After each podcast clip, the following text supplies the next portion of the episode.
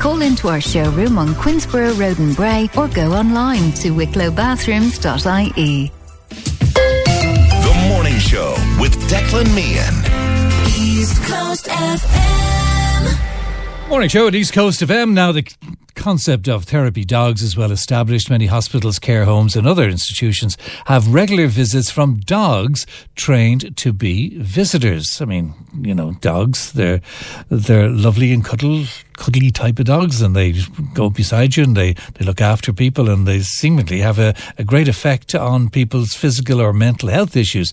But how would you fancy a cat coming in to do the same job. Well, Pete Wedderburn, Pete the vet from Bray Vet on Old Connaught Avenue in Bray, joins us on the line. Hello to you, Pete. Good morning, Declan. Good morning. I mean, they're different, cats and dogs. I mean, hello. Um, would you be happy with a cat rather than a dog? Well, you know, it completely depends on the cat. And there's very interesting cultural differences here. This, there's some research that's just been done, you see, into using cats in this way, and it's been done in the U- USA um, because over there cats are um, they have a different place in society. I guess they're seen much more as part of the family in many cases, um, and so for for people who are very attached to their cats and the cats are very very well socialized. It's very natural to want to share the company of the cats with other people, whereas in Ireland, um, there's more of a tradition for cats to be almost like farmyard animals who kind of live outside a lot of the time and do their own thing a lot of the time. And yes, they interact with people, but not in the same close way as we interact with our dogs. Um, so that that cultural difference is really why this is an idea that started in the States and is now just being looked at in this country. Mm. I mean, as you say, they, they seem to have a, a, different role in society, a different expectation as well from people. And they see dogs as being, you know, having our interests at, at heart first off because, the, you know, they're companion animals and they depend on us and they're always there no matter how many times you shove them outside or something. Uh, they seem to be your friend afterwards. A cat, you know, has, is very independent and fair play to them but uh, you know, for for a cat to give up part of its personality to help somebody. Well, you see, that's the point. It has to be a very well socialized and people loving cat. And the thing is that um, a lot of pet cats um, aren't really that type of animal. Um, and perhaps it's partly because often pet cats have got unknown parents, and it might be the local feral tomcat who, who was the father, because so many male pet cats are neutered. Um, and often um, people's pet cats, they're not very well socialized when they're young kittens. Often people will take on rescue cats that might be, you know, three or four months of age. We don't really know how they started off in life. So it's, so it's quite common for pet cats to be um, a little bit scaredy catty, you know, not loving lots of attention from people, much happier, kind of sitting you know, 10 yards away, just on their own, observing. That's quite common in, in, in pet cats. And obviously, those cats wouldn't make good therapy cats. But um, I was at a, a, a, a, cat show recently in Dublin just a few weeks ago, the Supreme Cat Show it's called, and basically that's the it's the um, the epicenter of pedigree cats shown at their very best. And these are cats which are first of all they're bred from generations of good-natured, relaxed um, cats, then that's that's what pedigree cats mean. It means they've come from means they can go back and look at many generations of of the animals, um, and also when they're when they're born as kittens, they're reared in a household by breeders who know the importance of early socialization of cats. So these kittens get loads of good experiences when they're very young.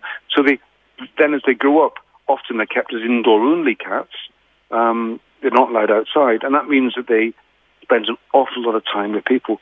So cats like that, the cats at the cat show, they would be cats that love climbing all over people, that love interacting with you, that like to be petted, all of those things. And those cats would indeed make very good therapy cats, as would many pet cats, crossbred pet cats, of course. Many of them would be, but it's it's just um, it's a bit less predictable.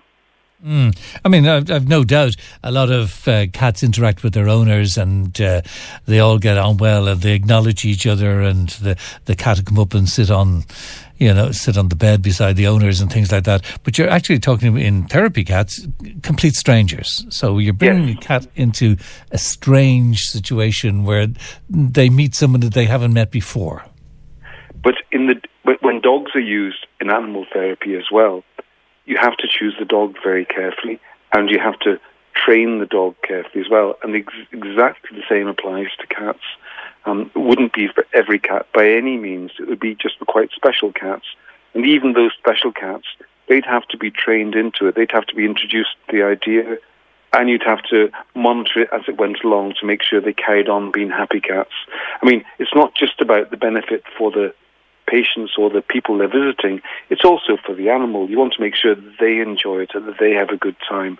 And I know plenty of highly social cats that would love this, but I probably know far more cats who would absolutely hate it and it wouldn't be right for them at all. Okay. And just on the benefit of animals with people who have difficulties, what is it? How does it work? Well, I think it, it's really that animals they're not judgmental like people. They just take you as you are, however you are, and they relate to you. And and so you know, um, if a purring cat likes you, it'll come up to you and purr and press its head against you, and it'll give you lots of positive regard, as a psychologist say. What that means is it makes you feel like you're the best thing in the world for those few moments, and that's a really good feeling.